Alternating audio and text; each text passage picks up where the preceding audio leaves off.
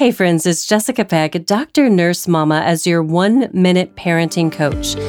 Teens are growing up in a world where communication is digital and disposable. Messages are deleted or disappear, photos are a dime a dozen and deleted. Delete and unfriend buttons make online friendships disposable. Here's an idea use your old school skills to partner with your teen's new worldview. Gen Z has affinity for vintage technology.